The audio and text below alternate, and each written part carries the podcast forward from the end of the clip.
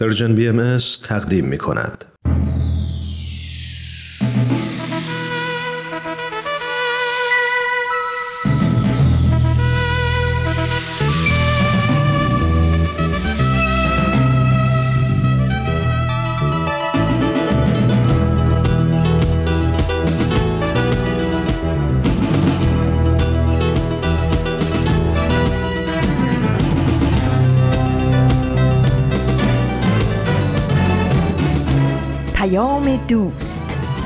برنامه ای برای تفاهم و پیوند دلها.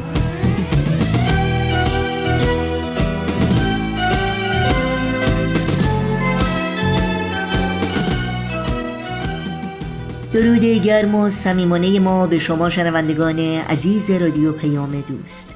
در هر گوشه و کنار این دهکده جهانی که با برنامه های امروز رادیو پیام دوست همراهی می کنید امیدواریم سلامت و سرفراز باشید و از گزند روزگار در امان.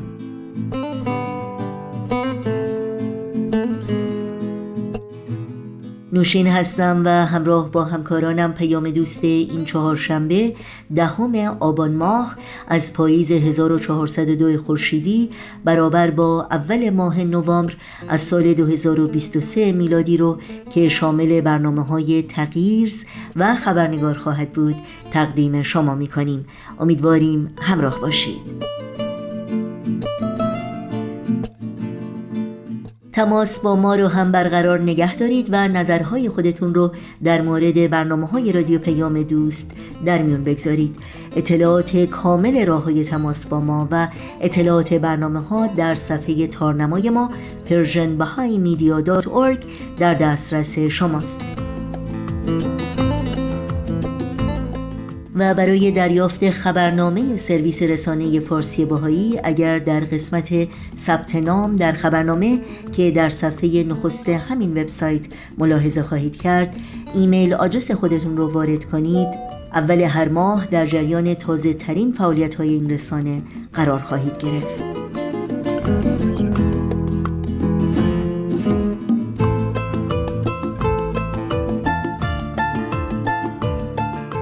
شما شنوندگان عزیز رادیو پیام دوست هستید. در طی ساعت پیش رو با برنامه های امروز با ما همراه باشید.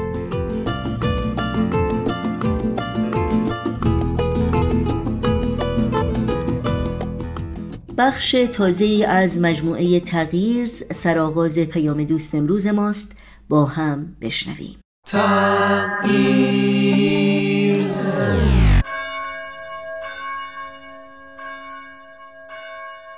سلام من سارا هستم به تغییر خوش آمدید در تغییر با هم به نقاط مختلفی از دنیا سر می‌زنیم در تغییر درباره گروه ها و افرادی صحبت می کنیم که در شرایط جغرافیایی و فرهنگی متفاوتی زندگی می کنند ولی همگی یک ویژگی مشترک دارند.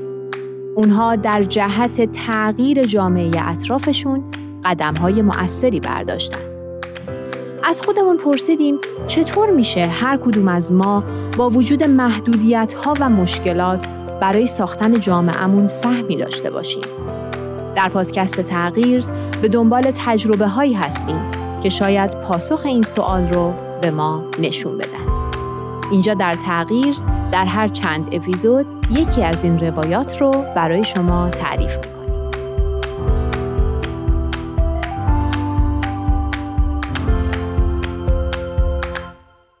سلام. خیلی خوش اومدید به قسمت دیگه ای از پادکست تغییرز. همطور که می‌دونید و احتمالا منتظر این قسمت بودید بعد از هر چهار قسمتی که یک تجربه رو با هم بررسی می‌کنیم یک قسمت داریم که راجع به اون تجربه و چیزهایی که ازش یاد گرفتیم با مهمان برنامهمون گفتگو می‌کنیم. امروز هم می‌خوایم با یکی از دوستان عزیزمون در رابطه با تجربه مؤسسه فوندایک یه گپ دوستانه بزنیم و یه ذره یادگیری هامون رو با هم به اشتراک بذاریم. امروز یکی از دوستان من نورا از کشور هندوستان همراهمون هست که آدم بسیار دغدغه‌مندی بوده و همیشه سعی کرده که برای تغییر جامعهش فعالیت انجام بده و فکر می‌کنم که توی این گفتگو می‌تونیم خیلی چیزها رو با هم از این تجربه مرور کنیم. خوش آمدید نورا جان. مرسی سارا جون خیلی خوشحالم که با شما هستم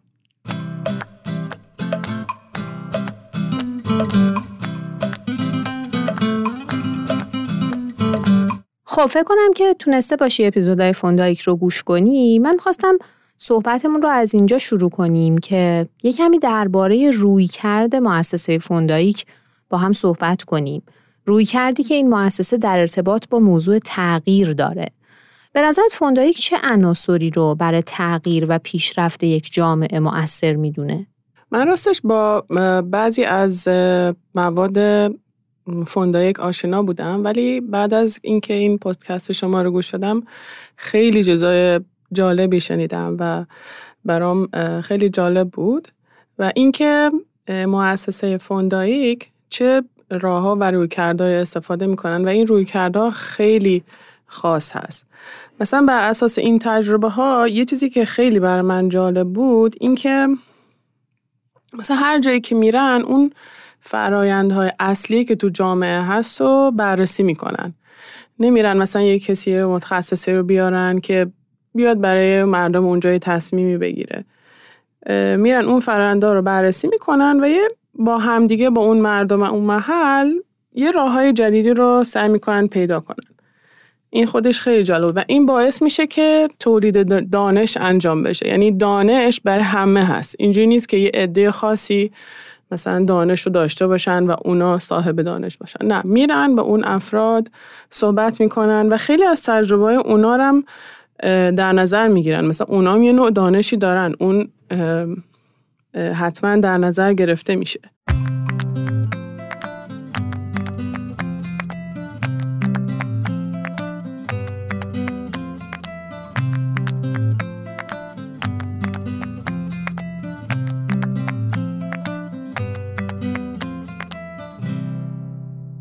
مرسی. خیلی این چیزی که گفتی دقیق بود و فکر کنم واقعا وجه تمایز فوندایک هست این رویکردهایی که انتخاب کرده برای تولید دانش و کمک به جوامع. حالا می‌تونیم یه ذره توی نمونه ها تاثیر این رویکرداشو بررسی کنیم. مثلا در مورد تجربه ویلاریکا داشتم فکر کردم که ما راجع به یک منطقه شنیدیم که خاک خیلی حاصلخیز و مستعدی داشته ولی دقیقا همین موضوع باعث ضرر رسیدن به مردمان این منطقه شده بود. و بعد پرسه که فوندایک اونجا شروع کرد واسه یه تغییراتی شد. می‌تونی یه ذره از اون تجربه برمون بگی که چه قسمت هایش برات جالب توجه بود؟ مؤسسه فوندایک به نظرم این کارش خیلی جالب بود که یک جریان آموزشی را انداخت و از مردم دعوت کرد که بیان منظم بشن به این مسیر یادگیری. و به مردم آگاهی کافی رو دادن اینکه بتونن درباره محیط زیست بیشتر بدونن درباره کشاورزی پایدار بیشتر بدونن. و این باعث شد که خودشون تبدیل بشن به یه قهرمانای منطقه خودشون. قهرمانای توسعه منطقه خودشون که با این هدف شروع کردن. در این مسیر خواستن از اون دانشجوها و همینطور کشاورزا بیان که با هم مشورت کنن ببینن که چجوری می‌تونیم این زمین رو باز، بازسازی کنن. و این باعث شد که این دانشی که اینا می‌دونستن حفظ بشه. معمولا چی میشه؟ مثلا یه دانش های جدیدی مثلا خیلی افراد دارن میان می‌خوان اون دانش ها رو به اینا مثلا یاد بدن. ولی اینا, اینا سعی کردن که این دانشی که اینا دارن حفظ کنن و یادگیریاش رو به دست بیارن.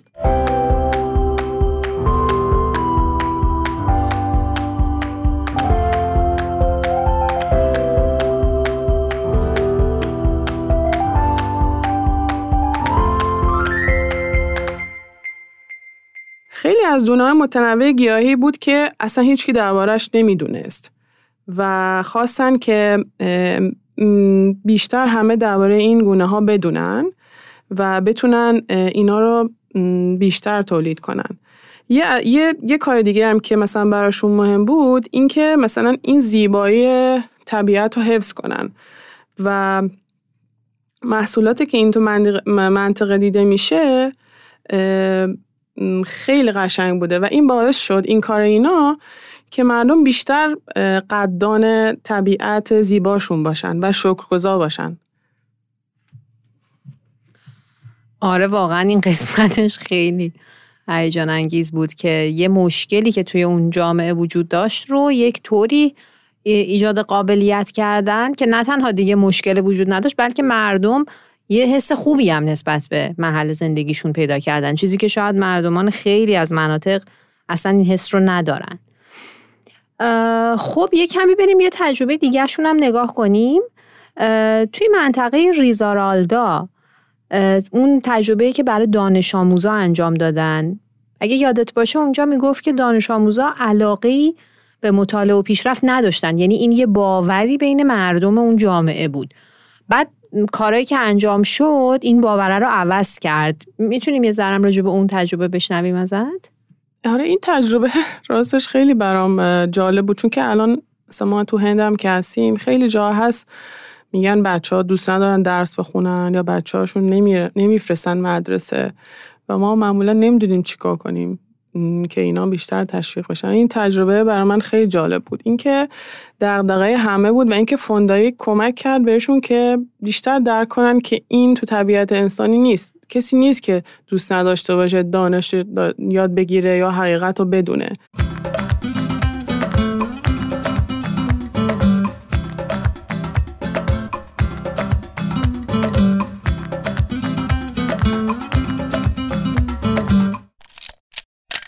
پروژه دیگه ای که فوندایک راه انداخت برنامه SAT بود که یه سری کتابایی هست که به جوانا می‌خونن این کتابا رو و این کتابا خیلی کمکشون می‌کنه که بیشتر درباره جامعه خودشون فکر کنن و مسئول رفاه جامعه خودشون باشن. این کتابا که PSA کتابای PSA هم هست خیلی کتابای جالبیه. من 2009 یه سری از این کتابا رو خوندم و خیلی فعالیت های جالبی داره. مثلا کمکشون می‌کنه برن کار گروهی بکنن برن تو طبیعت یه پروژه با هم انجام بدن. و اینکه ربطش میده به مفاهیم روحانی یا اخلاقی که این خودش خیلی به نظر منم جالبه. یعنی هر دو هم از لحاظ روحانی و هم از لحاظ مادی پیشرفت می‌کنن. و این کمکشون کرد که بخوان یه تغییر رو تو جامعه انجام بدن. مرسی. من یه توضیح هم برای شنوندگانمون بدم که این PSA که نورا جان گفت در واقع Preparation for Social Action یک برنامه برای آمادگی برای اقدام اجتماعی هست که کتابهایی در سطح دنیا داره که در صورتی که مایل بودید می‌تونید با جستجوی اینترنتی کمی راجبش بیشتر بدونید.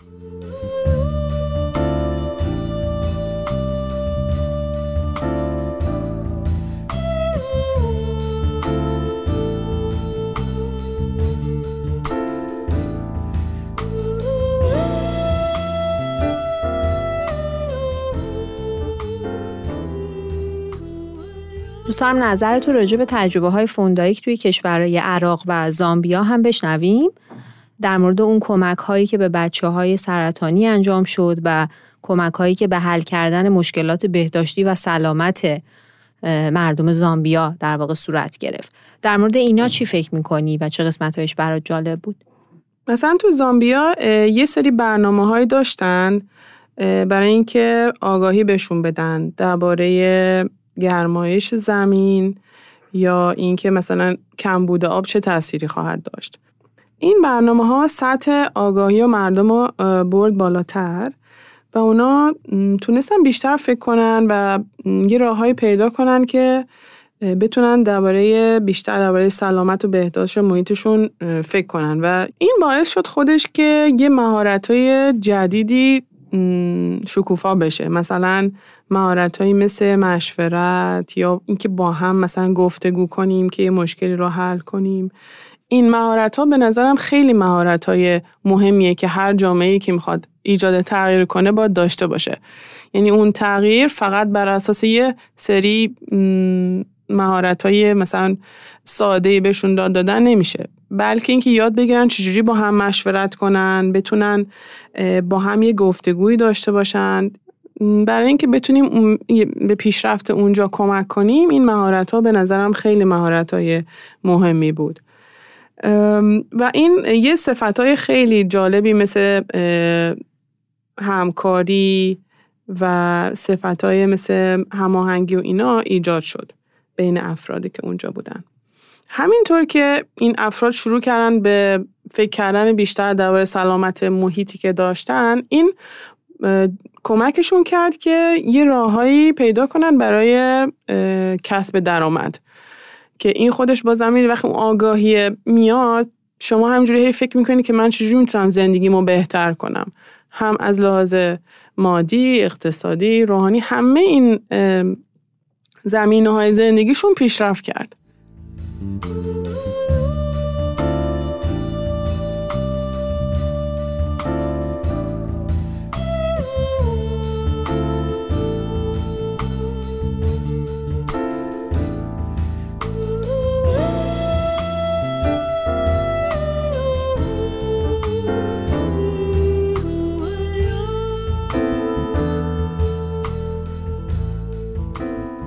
مرسی نورا واقعا واقعا کیف داد و خیلی چسبید این گفتگو. مرسی که تجربیات تو و نظرات تو با ما و شنوندگانمون به اشتراک گذاشتی و این وقت رو به ما دادی. انشاءالله که بازم بتونیم از یادگیریات استفاده کنیم. ممنون. خوشحال شدم که با شما بودم و خیلی برنامه جالبیه. مرسی از دوستانی که همراه ما بودن تو این قسمت و امیدوارم که این گفتگوها به عزیزانی که مایلن کمکی به جامعه اطرافشون بکنن ایده هایی بده و انرژی کافی برای اقدام کردن رو در اونها به وجود بیاره. اگه پیشنهاداتی برای برنامهمون دارید راه های ارتباطی رو می‌دونید و خیلی خوشحال میشیم که دریافت کنیم. ممنون از همراهیتون.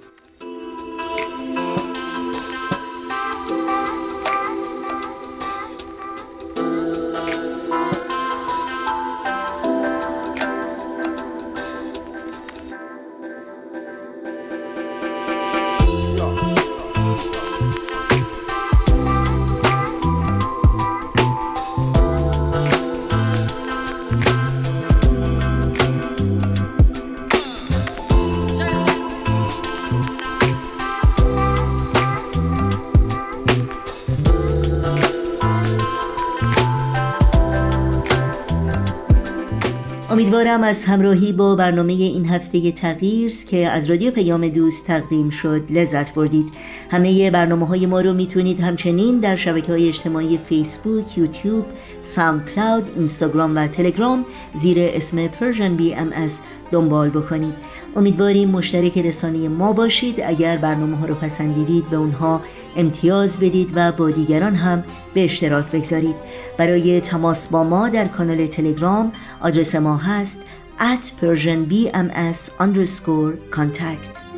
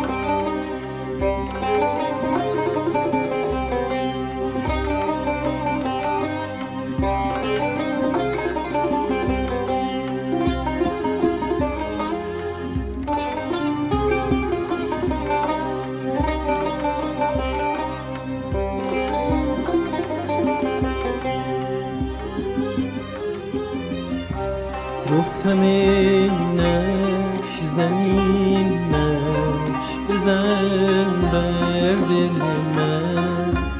گفت نقشیست بر این لوحه که نقاشش اوست.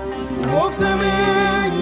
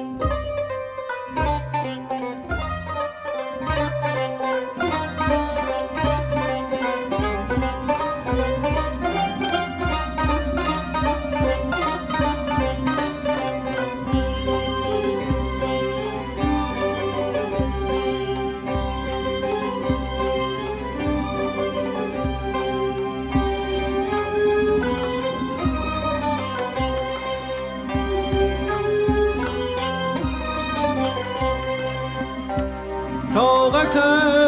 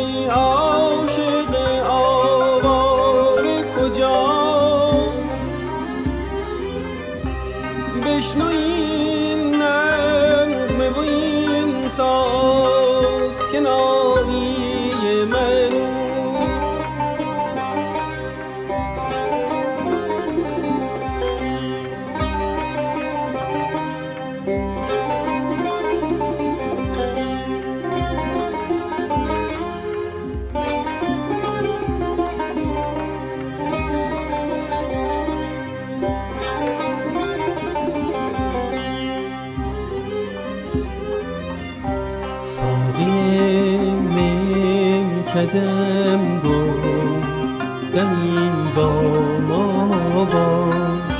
ساغری این باده و پیمانه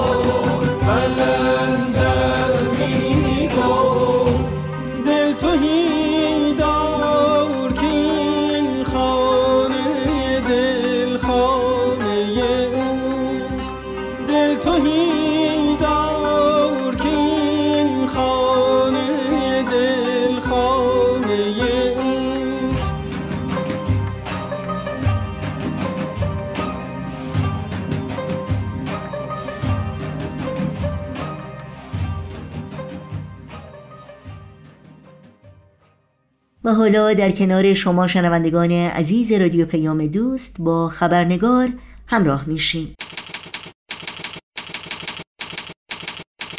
خبرنگار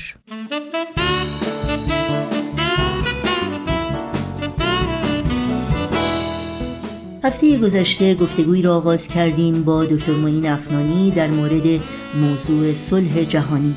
صلحی که میبایست بر پایه های عدالت و برابری و احترام به کرامت انسانی بنا بشه و رفاه و آسایش همه افراد بشر رو در بر بگیره.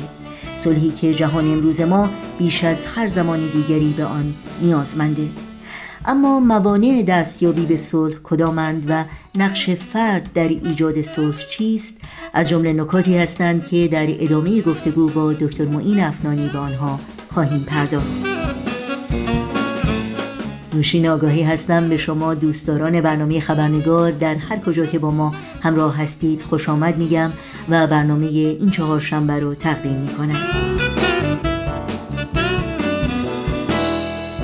این شما و این هم بخش دوم گفتگوی خبرنگار با دکتر معین افنانی پژوهشگر علوم اجتماعی پیرامون موضوع صلح جهانی.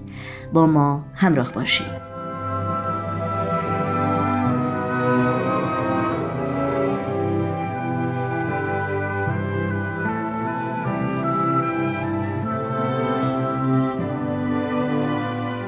شنوندگان عزیز یادآوری کنم که میهمانان خبرنگار در این برنامه نظرات شخصی خودشون رو ارائه میدن که لزوما نظرات رسمی جامعه بهایی و یا رادیو پیام دوست رو منعکس نمی کنند.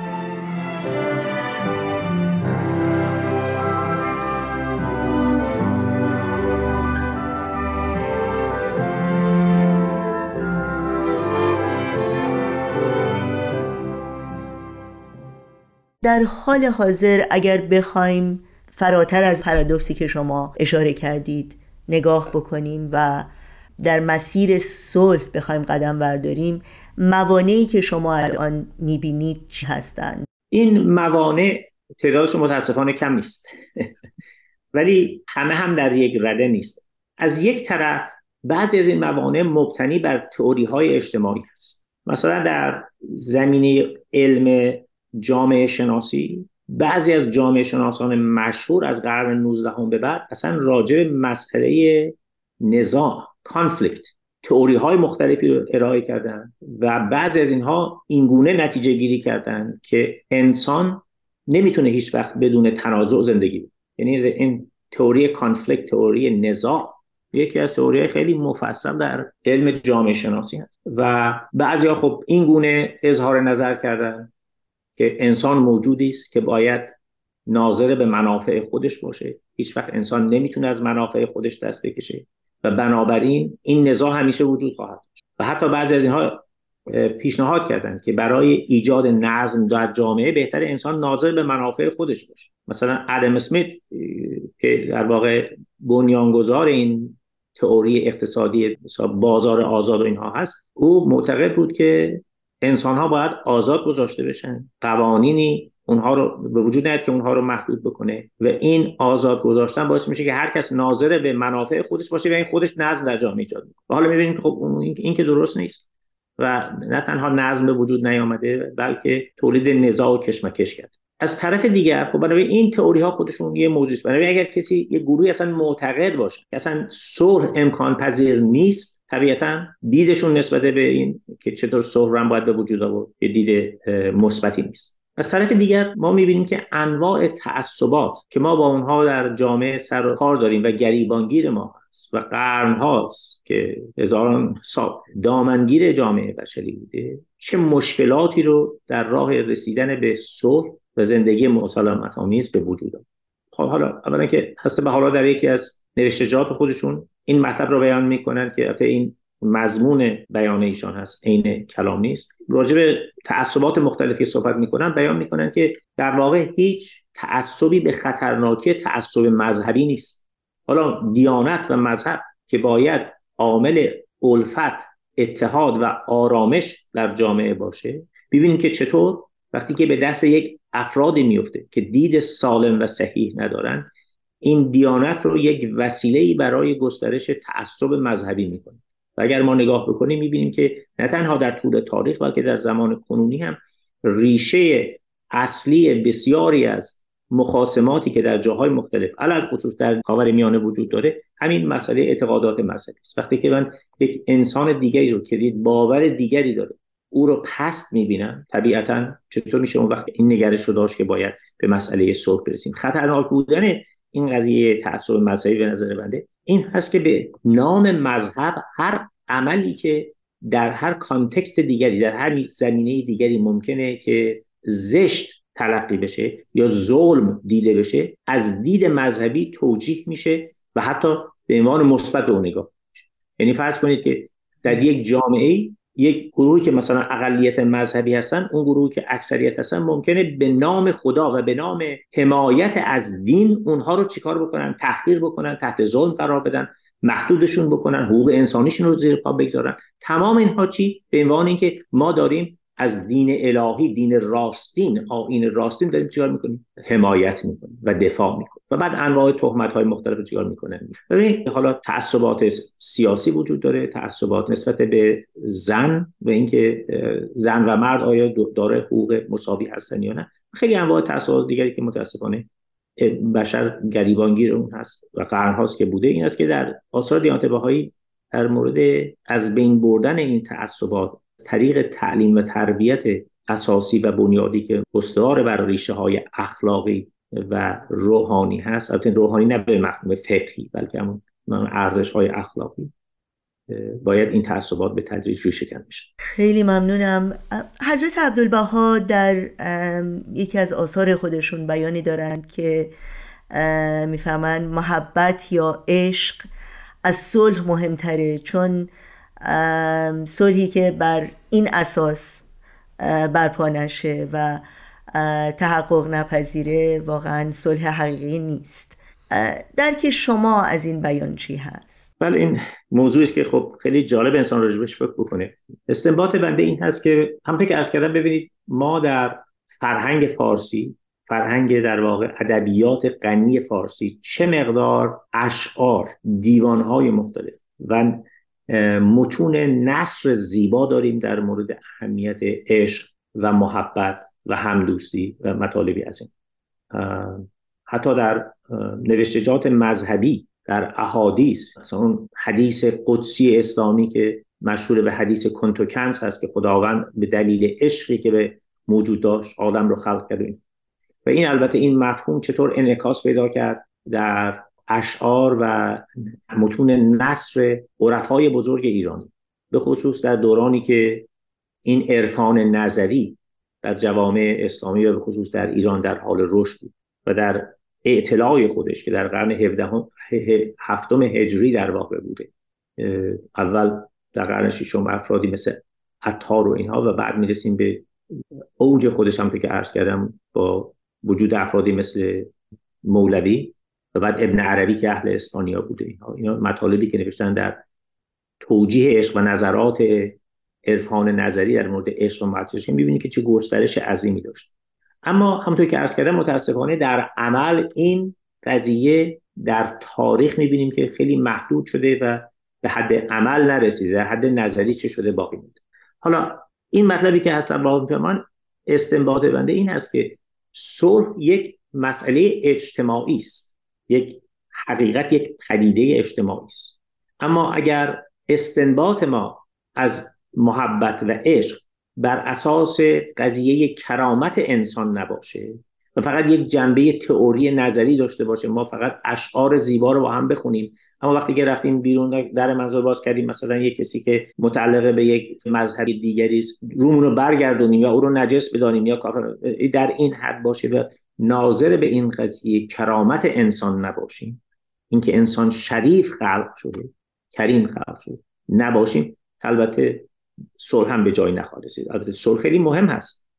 اما استنباط بنده از این بیان هست این هست که می‌فهمن زیر پایه یک صلحی که پایدار باید باشه اون عشق و محبتی است که انسان باید نسبت به هم نوع خودش داشته باشه.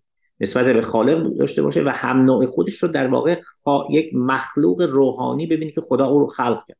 وقتی انسان به سایرین این نوع نگاه بکنه که این همسایه من رو خداوند خلق کرد.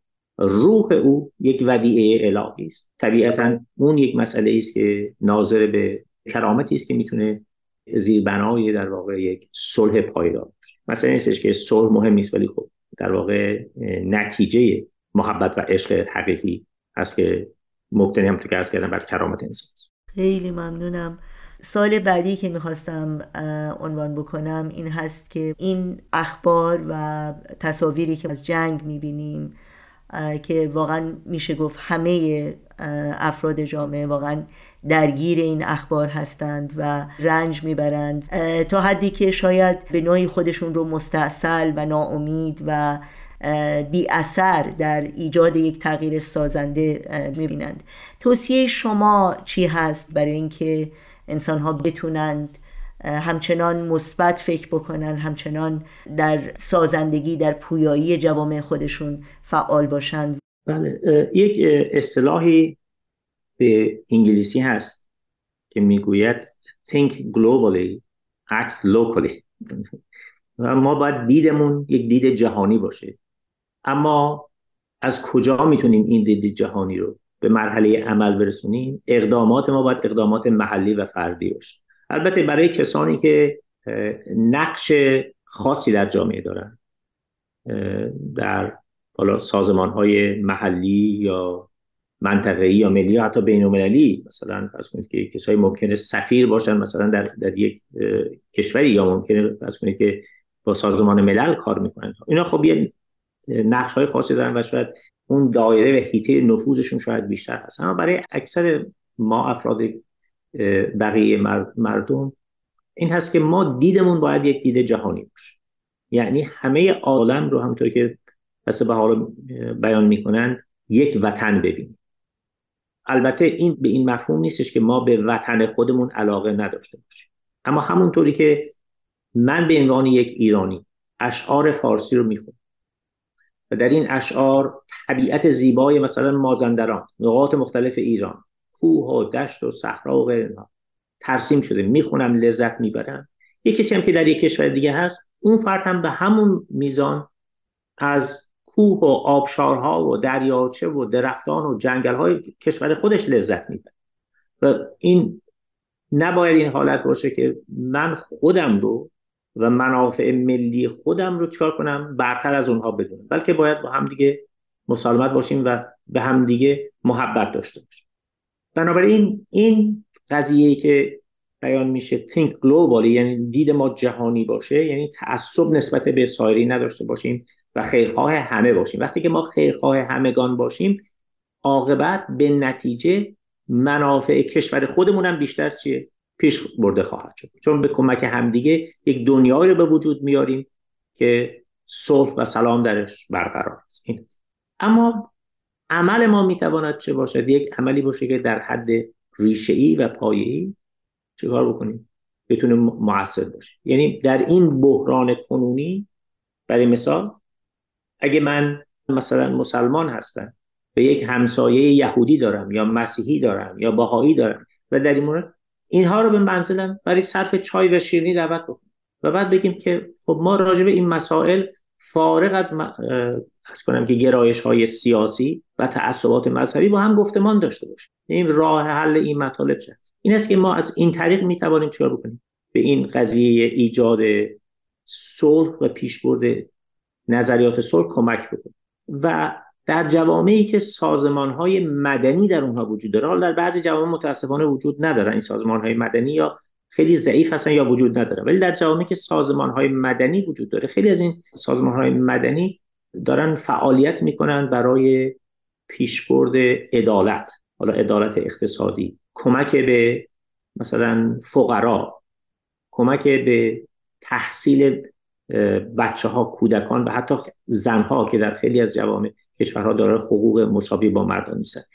می‌تونیم با این سازمان ها چه بکنیم؟ همکاری بکنیم. ولی نظر بده راه حل اساسی این قضایا همون مسئله گفتمان هست که باید این گفتمان ها بر اساس یک دید جهانی که مبتنی بر ارزش های عمومی و عدالت برای همگان باشه و باید در این اساس استوار شده باشه و ما سعی کنیم از همین طریق یعنی ناامید نشیم اگر که کار ما نتیجهش خیلی محدوده. به تدریج افکار چه خواهد شد؟ عوض خواهد شد. حسب عبدالبها در بیان این مطلب میفرماید که وقتی که زمان یک قضیه ای فرا برسه اگه تمام نیروهای دنیا هم سعی بکنن که با اون مقاومت بکنن جلوشو بگیرن نمی‌تونن. وقتی که آگاهی در اقشار مختلف جامعه به وجود بیاد نمی‌تونن جلوی یک مسئله رو که روح زمان هست بگیرن. وقتی که آگاهی در بین همه مردم به وجود بیاد که صلح باید در جامعه وجود بیاد یه تعداد معدودی نمی‌تونن که این مطلب رو جلوگیری بکنن. این امید از کجا برای شما سرچشمه می‌گیره؟ خب طبیعتا این روندهای مختلفی که در جامعه وجود داره از طرفی باعث حزن و اندوه هست.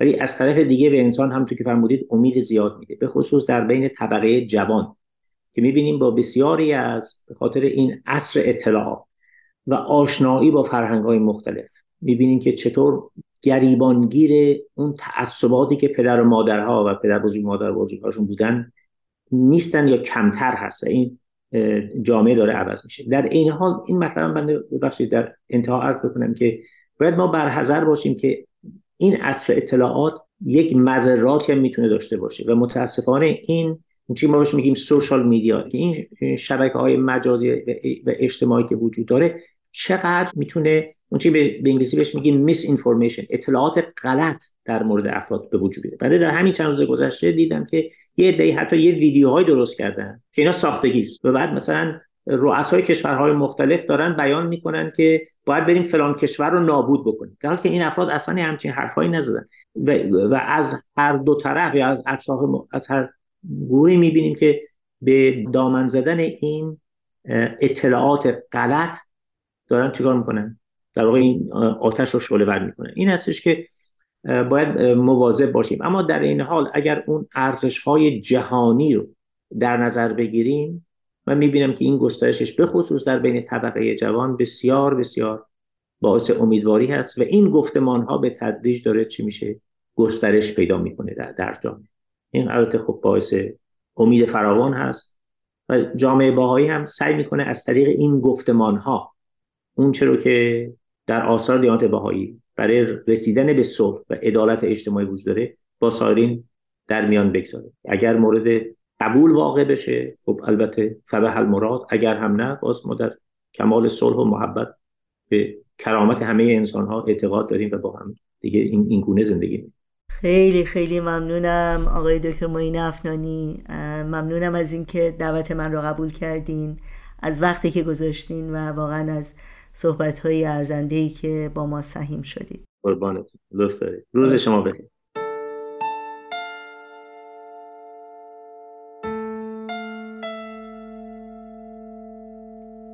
نفس تازه باید کشیدن خلایق. نفس در سهرگاه صلح و شقایق. که در جنگ خون و نفاق و تعصب نه معشوق بر جا بماند. نه عاشق نه معشوق بر جا بماند نه عاشق.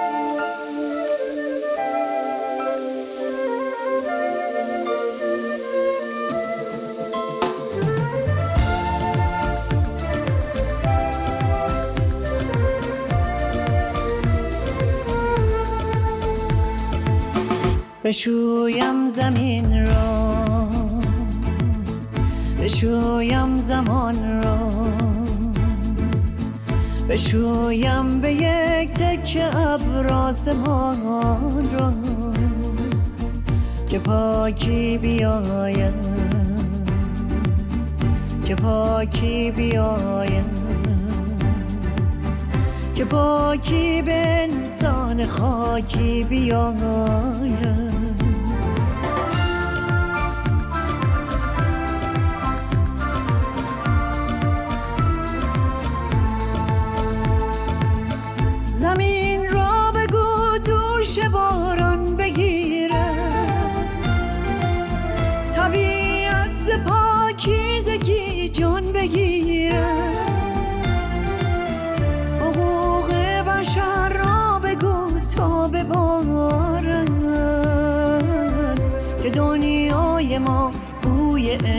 انسان بگیرم.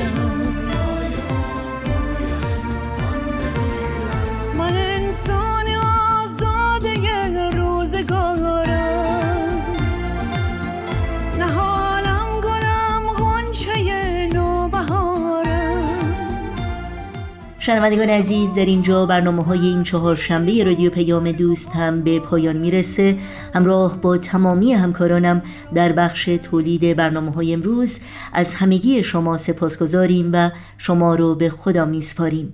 تا روزی دیگر و برنامه دیگر پاینده و پیروز باشید.